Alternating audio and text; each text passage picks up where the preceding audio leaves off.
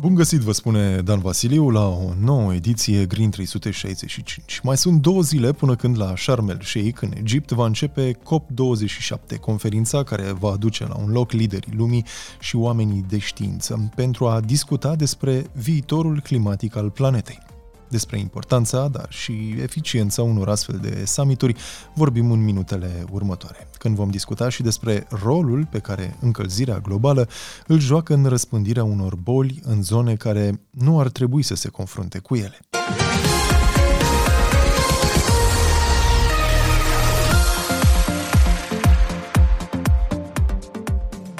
COP, adică Conferința a Părților, este un summit organizat sub egida Națiunilor Unite care este dedicat subiectului schimbărilor climatice. În esență, fiecare COP reprezintă un bilanț al anului respectiv, ce progrese sau regrese s-au înregistrat și reprezintă totodată oportunitatea ca toate statele lumii să se întrunească pentru a ajunge la noi înțelegeri ce vizează limitarea efectelor schimbărilor climatice. Primul COP a avut loc în Berlin în primăvara anului 1995 și a pus bazele unei serii de conferințe anuale ce au adus în discuție la nivel politic, economic și social efectele schimbărilor climatice, conform platformei infoclima.ro. Anul trecut, în Glasgow, au fost aprobate câteva angajamente climatice importante, Printre acestea, reducerea emisiilor provenite din metan cu 30% până în 2030. Aceasta ar putea contribui la reducerea încălzirii globale cu 0,2 grade Celsius până în 2050 eliminarea completă a utilizării cărbunelui până în 2030 în țările dezvoltate și 2040 în țări cu economii emergente. De notat că actualul război din Ucraina nu se declanșase la momentul adoptării acestor măsuri anul trecut. Criza energetică și războiul din Ucraina reprezintă două provocări semnificative pentru sectorul energetic, iar în cadrul COP27 din Egipt va fi nevoie de găsirea unor soluții. De asemenea, anul trecut s-a stabilit că vor fi acordate mai puține subvenții pentru companiile petroliere și se vor reduce drastic investițiile britanice și americane în companiile petroliere străine. O altă măsură a vizat formarea unui fond public-privat global de 19,2 miliarde de dolari pentru oprirea defrișărilor masive și pentru împăduriri, inclusiv în Brazilia. Un factor cheie nerezolvat până acum este formarea unui fond global permanent menit să ajute țările afectate cel mai puternic de efectele schimbărilor climatice, mai ales în ceea ce privește reconstrucția infrastructurii, mai scrie infoclima.ro. Un alt subiect de o importanță majoră ce va fi discutat la COP27 va fi cel al agriculturii și securității alimentare. Războiul din Ucraina a pus presiuni mari asupra lanțurilor economice de aprovizionare, afectate de asemenea de fenomene extreme precum secetele și inundațiile din acest an. The work ahead is immense. As immense as the climate impacts we are seeing around the world. Munca pe care o avem în față este imensă, la fel de mare ca impactul climatic resimțit peste tot în lume. O treime din Pakistan inundată, cea mai fierbinte vară din Europa din ultimii 500 de ani, Filipinele devastate, întreaga Cubă rămasă fără curent electric, iar în Statele Unite uraganul Ian a reamintit încă o dată că nicio țară și nicio economie nu sunt imune în fața crizei climatice, a declarat secretarul general al ONU Antonio Gutierrez.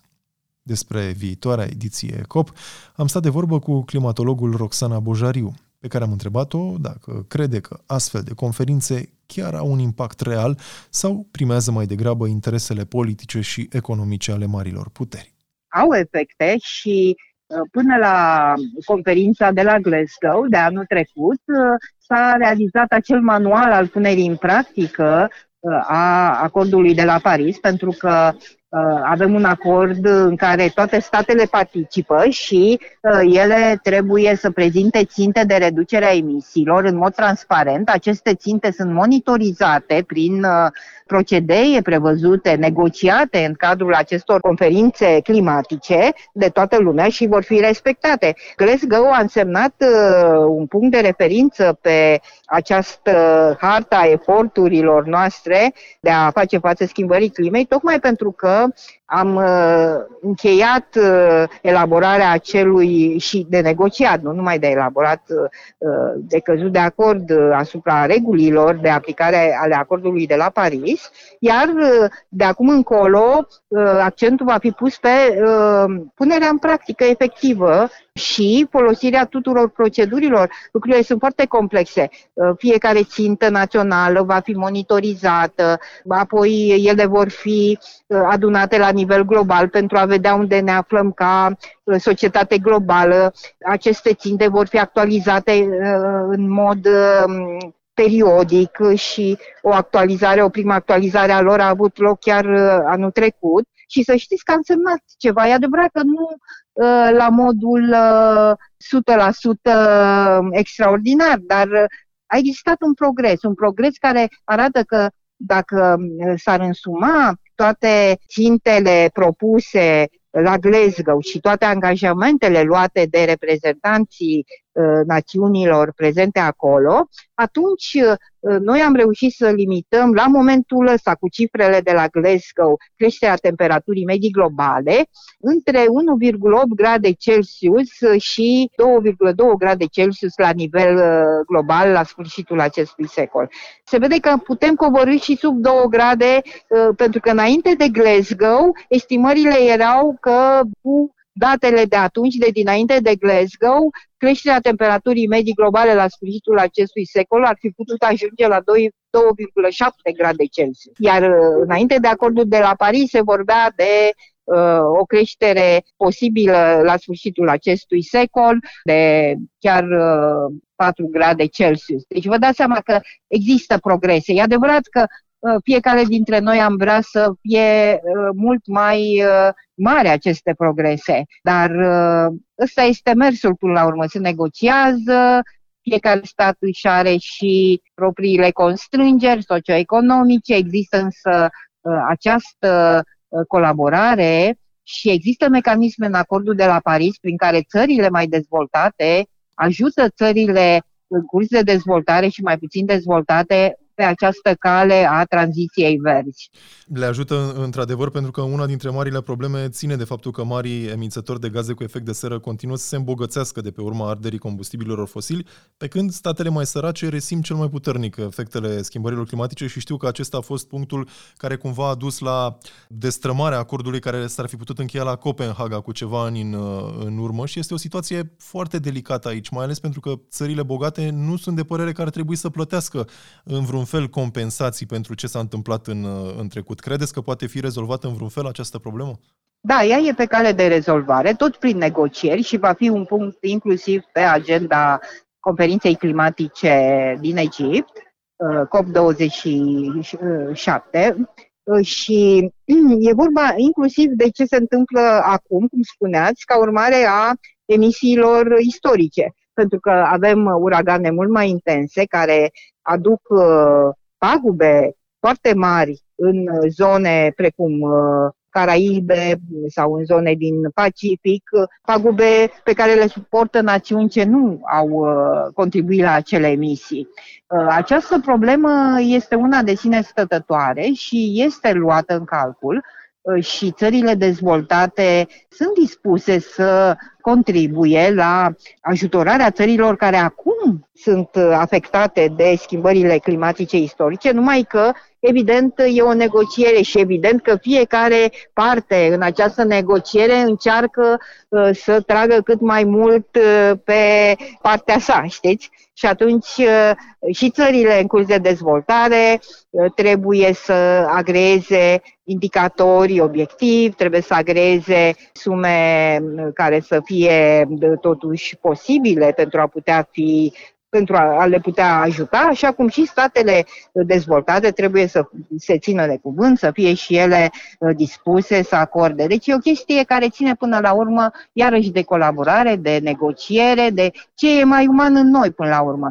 Că asta înseamnă umanitate, să comunici cu celălalt, să încerci să ajungi la un acord Uh, și nu să îți impui punctul de vedere, nu uh, să ajungi la conflict. De aceea sunt atât de importante aceste conferințe climatice anuale, pentru că Acolo se întâlnesc reprezentanții tuturor statelor și al celor dezvoltate și reprezentanții celor mai puțin dezvoltate și acolo se poate reuși creionarea unui răspuns global. E adevărat, pe de altă parte, interesele economice sunt atât uh, de mari încât uh, pot uh, deraia aceste negocieri și au făcut-o în trecut de multe ori. Iată ce s-a întâmplat când a devenit Donald Trump președinte. A scos Statele Unite din acel acord de la Paris pentru că nu îi convenea din punct de vedere economic. China încearcă mereu să schimbe cuvintele din text astfel încât să obțină niște avantaje economice de acolo. De aceea v-am întrebat dacă chiar se poate negocia ceva cu adevărat în interesul planetei, se spun, poate sună pompos, dar chiar în interesul planetei și nu în interese personale pentru fiecare stat în parte. Se poate negocia, nu e nevoie de negociat în interesul planetei, ci în interesul societății umane în ansamblu. Adică e vorba de noi ca societate, nu de planetă. Planeta se poate reechilibra uh, și fără noi. Sunt moderat optimistă și aici, pentru că am văzut cum funcționează lucrurile. Nu e ușor, într-adevăr, dar uh, există totuși uh, un impuls de a colabora. El, până la urmă, cred că a însemnat uh, foarte mult și pentru evoluția noastră ca specie, pentru că Homo sapiens sapiens a izbutit să câștige această cursă evolutivă tocmai prin colaborare, tocmai prin a aduce și pe celălalt lângă tine, în așa fel încât uh, să mărești uh, um, șansele de a supraviețui împreună, pentru că cu cât ai o diversitate mai mare și soluțiile uh, vor fi mai acoperitoare și cu atât împreună societatea poate să meargă mai bine împreună. E adevărat că există și altfel de tendințe, dar să sperăm că rațiunea le, le va învinge. Deci, cu negociere se poate ajunge la acorduri și dovadă este ceea ce s-a întâmplat inclusiv la Glasgow. E adevărat că nu s-a ajuns la uh, maximum la ceea ce ne puteam aștepta, dar totuși uh, Glasgow a însemnat finalizarea regulilor uh, pentru uh, punerea în practică a acordului de la Paris, reguli agreate de toată lumea, și de China, și de India, și de Brazilia. Deci, uh, uh, acele reguli gata, acum sunt agreate, vor fi puse în practică, că vor crea efecte. Dar aici, deci, aici, vă uh, întreb, aici vă întreb, uh, dacă cineva nu va respecta acele reguli, ce se va întâmpla? Există, spre deosebire de protocolul de la Kyoto și de alte înțelegeri, în cazul uh, Uh, acordului de la Paris există răspunderi legale ale statelor. Uh, nu vă pot da acum amănunte, dar uh, acordul de la Paris, cum zic ei, e legally bind, e legat de proceduri legale, deci nu poți să nu respecti. E într-adevăr flexibil pentru că nimeni nu te obligă ca țară să impui o țintă de reducere sau alta, dar odată ce tu ți-ai precizat uh, acea țintă de reducere, uh, ești obligat uh, să o urmezi, pentru că altfel vei suporta consecințe de legislație internațională. Aceste conferințe COP sunt și un spațiu în care se întâlnește comunitatea științifică cu cea politică. Vi se pare că oamenii de știință sunt ascultați cu adevărat de către politicieni sau sunt mai degrabă ca în acel film Don't Look Up în care auzim ce spuneți, dar da, nu ne pasă chiar atât de mult. Depinde de zonă. În Europa de vest, oamenii de știință sunt ascultați. În Statele Unite sunt ascultați. În România și a zice că poate și în alte țări din Europa de Est nu sunt atât de ascultați. Dovadă și faptul că Uh, fundamentarea multor decizii în România nu este transparentă și nu se bazează pe cea mai bună cunoaștere disponibilă la un moment dat. Practic, uh, deciziile politice sunt de multe ori uh, nefundamentate. Da? Ce să mai zic de fundamentare științifică?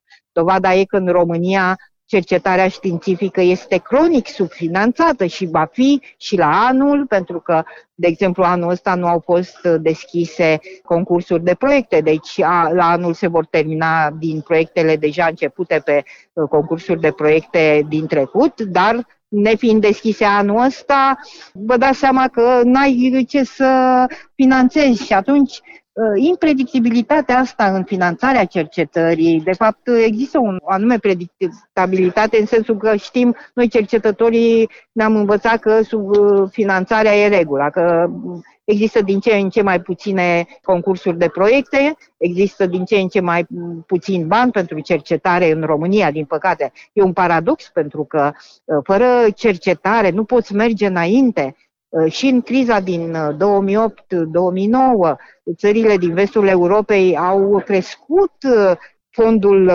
de stat pentru cercetare.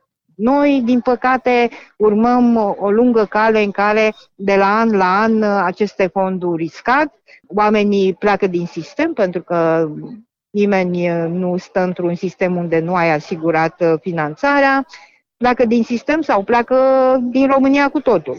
Aici e problema. Am ascultat-o pe Roxana Bojariu, climatolog la Administrația Națională de Meteorologie. Prezent recent la București, la un summit dedicat schimbărilor climatice, președintele Institutului pentru Cercetări Economice Integrate, Hans van der Lu, a abordat și subiectul COP27. El se declară mai degrabă reticent în privința rezultatelor la care se poate ajunge în urma unor astfel de întâlniri în formatul actual și spune că este nevoie de o schimbare de atitudine pentru a se obține rezultate concrete.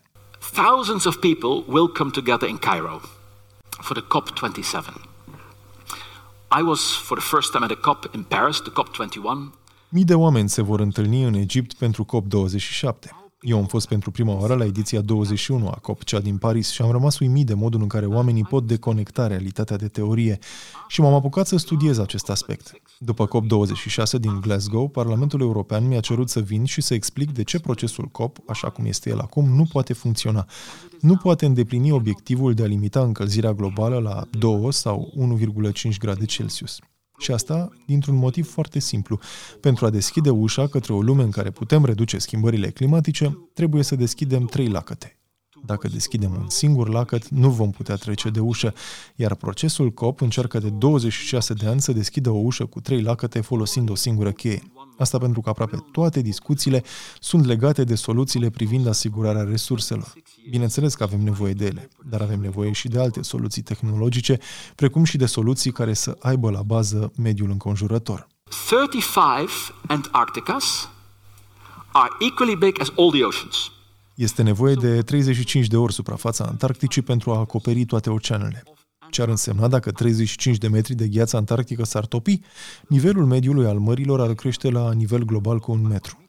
Mulți dintre voi nu știu că Antarctica are cea mai înaltă altitudine medie dintre toate continentele. Niciun alt continent nu are o înălțime medie de 2000 de metri. Așa că dacă acolo există 2000 de metri de gheață și fiecare 35 de metri înseamnă o creștere cu un metru a nivelului mărilor, atunci acestea s-ar putea ridica cu aproape 70 de metri. Și ei vor veni. Nu putem împiedica asta pentru că face parte din procesele geologice dintre erele glaciare. Planeta trece de la o eră glaciară la una fără și din nou la una cu și amplitudinea oceanelor între cele două extreme este de 140 de metri. Noi ne aflăm acum la jumătate, pe un trend ascendent. Marea Nordului, spre exemplu, nu exista în urmă cu 9000 de ani. Anglia nu era o insulă, ci făcea parte din Europa. Rinul, Sena, Tamisa erau afluența unor fluvii mult mai mari.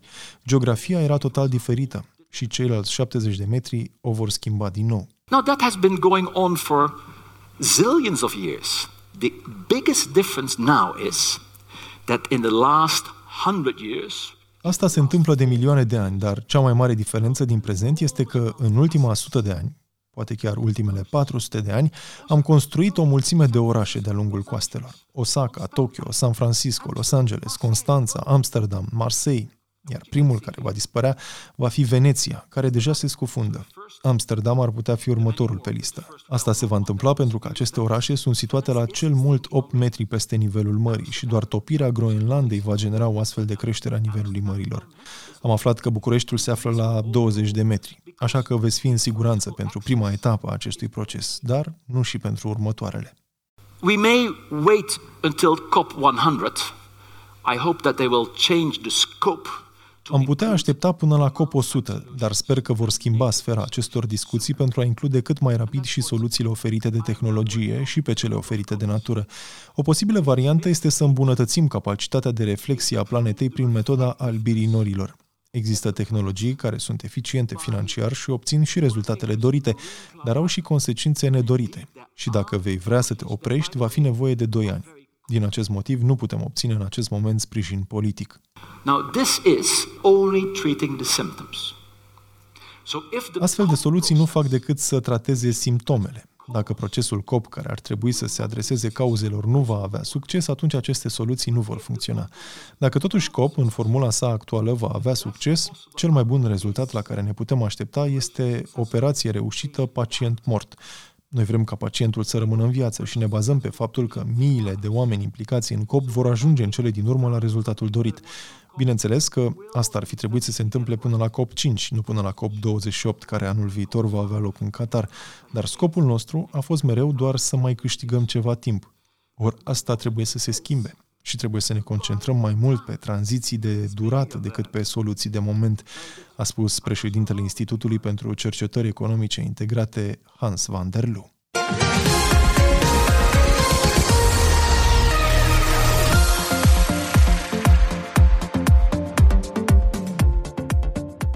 Ascultați Green 365 la Radio România Cultural. Mai mult de jumătate din bolile umane cauzate de agenți patogeni au fost agravate de pericolele asociate cu schimbările climatice, potrivit unui studiu dat publicității anul acesta.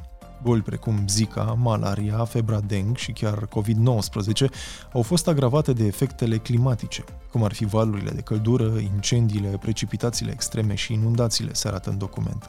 În total există mai mult de o mie de căi diferite prin care aceste diverse efecte pot agrava răspândirea bolilor. Amenințările sunt prea numeroase pentru ca societățile să se poată adapta corespunzător, sunt de părere cercetătorii. Furtunile și inundațiile au forțat oamenii să se mute, aducându-i mai aproape de agenții patogeni care provoacă gastroenterită și holeră, în timp ce impactul climatic a slăbit capacitatea oamenilor de a face față anumitor agenți patogeni. Seceta, de exemplu, poate duce la o igienă precară, ceea ce poate duce la dizenterie, febră tifoidă și alte boli.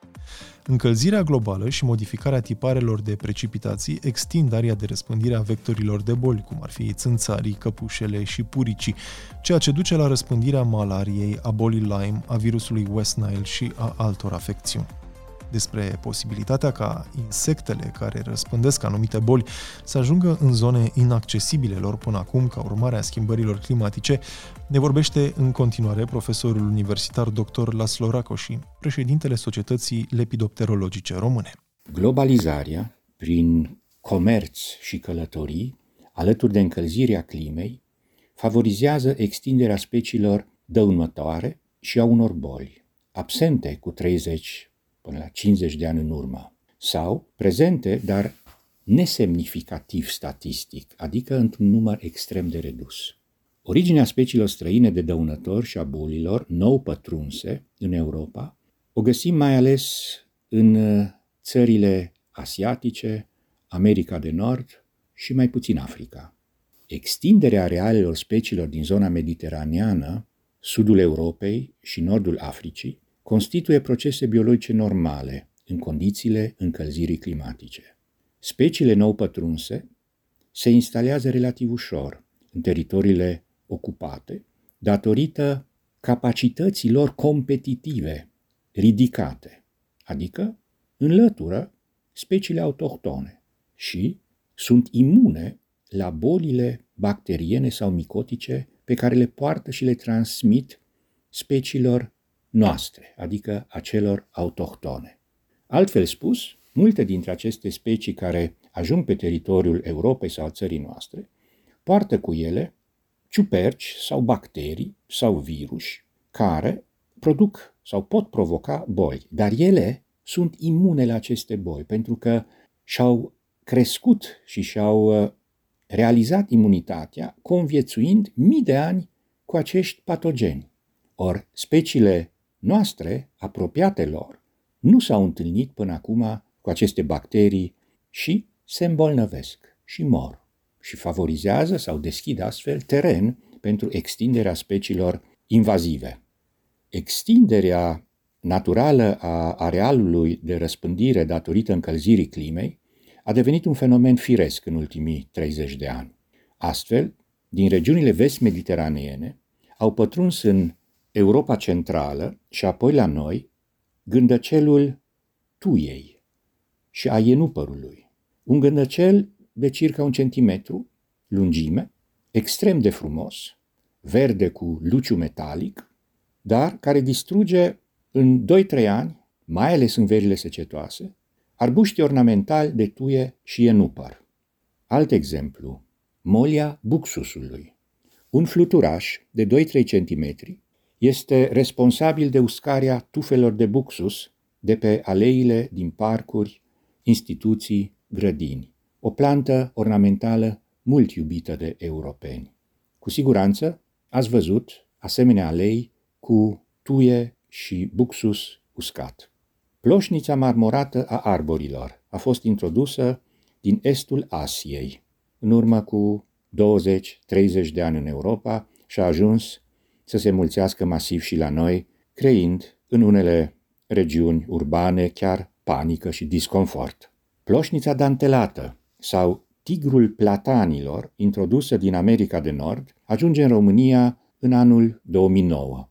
De asemenea, a produs panică și isterie în rândul populației din sudul și sud-estul țării. Cu toate că nu se hrănește decât cu seva frunzelor de platan, adică nu suge sângele omului sau mamiferelor, căzând întâmplător, accidental, pe pielea omului, poate să înțepe. Și acest lucru este considerat de mulți dintre noi ca un atac direct al agresorului. Numeroase ciuperci și bacterii au pătruns în Europa și în România, provocând noi îmbolnăviri cu simptome necunoscute la început. Alergiile cauzate de plantele alergogene, de exemplu temuta ambrozie, se agravează deoarece, în condițiile încălzirii climei, perioada de răspândire a polenului alergogen se mărește cu încă o lună. Deci de la o lună jumate, două luni, cât era perioada de răspândire a polenului alergogen, ajungem acum la trei luni, la trei luni și jumătate, ceea ce cauzează un număr mult mai mare de afecțiuni alergice persoanelor sensibile. Boli ca meningoencefalita, produsă de un virus, borelioza, cunoscută și sub numele de boala Lyme, produsă de o bacterie, sunt transmise omului prin înțepătura unei căpușe infectate, iar aceste boli au devenit tot mai frecvente în ultimii ani. Explicația? Ciclul de dezvoltare complet al căpușei dura până în urmă cu 10-15 ani, 5-6 ani. Dar datorită temperaturilor tot mai ridicate și a iernilor calde, sau altfel spus a lipsei iernilor reci, ciclul de dezvoltare s-a redus la 2-3 ani. De unde? Un număr mult mai mare și tot mai mare de căpușe, dintre care unele, sigur, sunt infectate. Tot ca rezultat al încălzirii climatice globale, a crescut numărul persoanelor care suferă de boli cardiovasculare, de boli ale aparatului respirator, crește expunerea la stres datorită temperaturilor ridicate. Și implicit, ca urmare a stresului, crește numărul persoanelor depresive.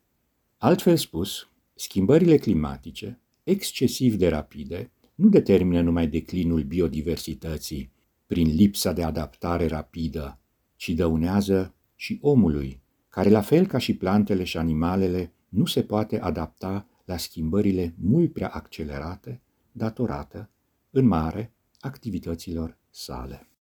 L-am ascultat pe profesorul universitar dr. Laslo Raco și președintele Societății Lepidopterologice Române. Green 365 a ajuns la final. Ne reauzim săptămâna viitoare într-o ediție specială dedicată COP27 din Egipt. Până atunci, toate cele bune!